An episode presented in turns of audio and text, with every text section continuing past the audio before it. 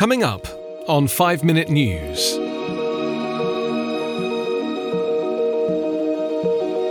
Trump lawyers argue impeachment case is flimsy as trial looms. Boris Johnson's Brexit bill hits last minute hiccup. And thousands of armed protesters rally against gun control bills in Virginia. It's Tuesday, January 21. I'm Anthony Davis.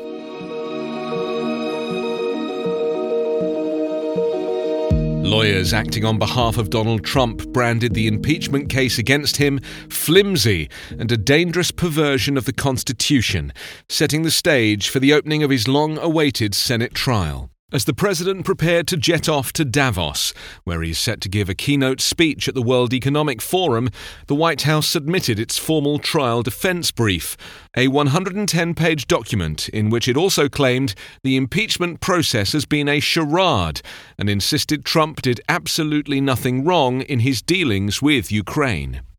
The brief, submitted as a counter to a document filed by the House Democrats on Saturday, presented the most thorough outline to date of the lines of defense that Trump's lawyers plan to use against the case to remove the president at his congressional trial. Trump and his legal team urge a swift resolution to the trial, concluding with Trump's decisive acquittal on a vote by the Republicans who dominate the Senate. Yesterday's brief stated that the two articles do not amount to impeachable offences and that the inquiry was not aimed at looking for the truth. Instead, House Democrats were determined from the outset to find some way, any way, to corrupt the extraordinary power of impeachment for use as a political tool to overturn the result of the 2016 election and to interfere in the 2020 election, wrote Trump's legal team. In a joint statement, the Democratic House managers said the case against Trump is simple, the facts are indisputable, and the evidence is overwhelming. Donald Trump abused the power of his office to solicit foreign interference in our elections for his own personal political gain, thereby jeopardizing our national security, the integrity of our elections, and our democracy. They added, and when the president got caught, he tried to cover it up by obstructing the House's investigation into his misconduct. The President's White House document advises the Senate to speedily reject these deficient articles of impeachment and acquit the President. British Prime Minister Boris Johnson's Brexit plans hit a hurdle yesterday when Parliament's upper chamber told the government to give European Union citizens living in the UK physical proof of their right to remain after the country leaves the bloc. The amendment said EU citizens living in Britain should be given a document confirming their right of residence. At present, EU nationals can register online to confirm their settled status, but receive no physical proof.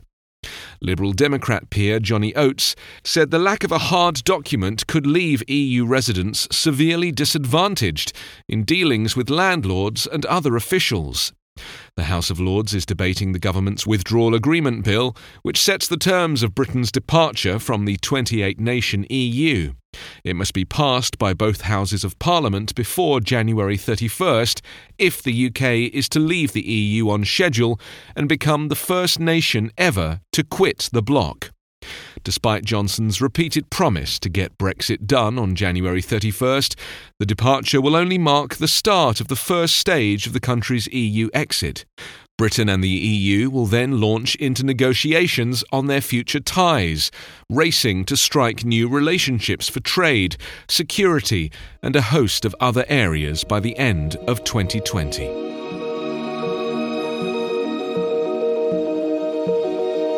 Tens of thousands of gun rights activists, many of them armed, gathered in Virginia's capital on Monday as the governor declared a state of emergency ahead of a protest against strict new gun control laws pledged by the state's freshly elected Democratic majority government.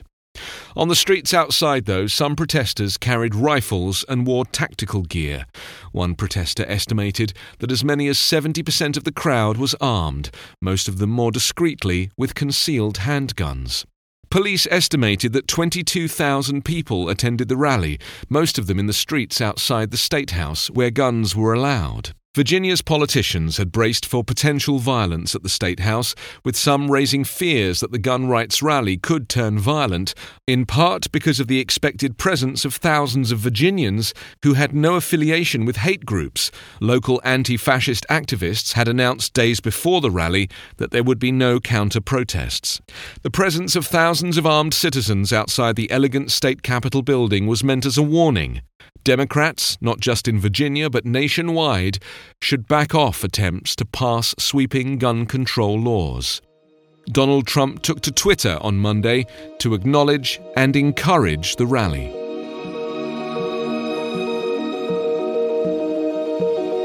You can subscribe to 5 Minute News with your preferred podcast app. Ask your smart speaker or enable 5 Minute News as your Amazon Alexa flash briefing skill. Visit us online at 5minute.news. 5 Minute News is an independent production covering politics, inequality, health, and climate, delivering unbiased, verified, and truthful world news daily. This is the story of the one. As a maintenance engineer, he hears things differently. To the untrained ear, everything on his shop floor might sound fine but he can hear gears grinding or a belt slipping. So he steps in to fix the problem at hand before it gets out of hand. And he knows Grainger's got the right product he needs to get the job done, which is music to his ears. Call, clickgrainger.com, or just stop by. Grainger, for the ones who get it done.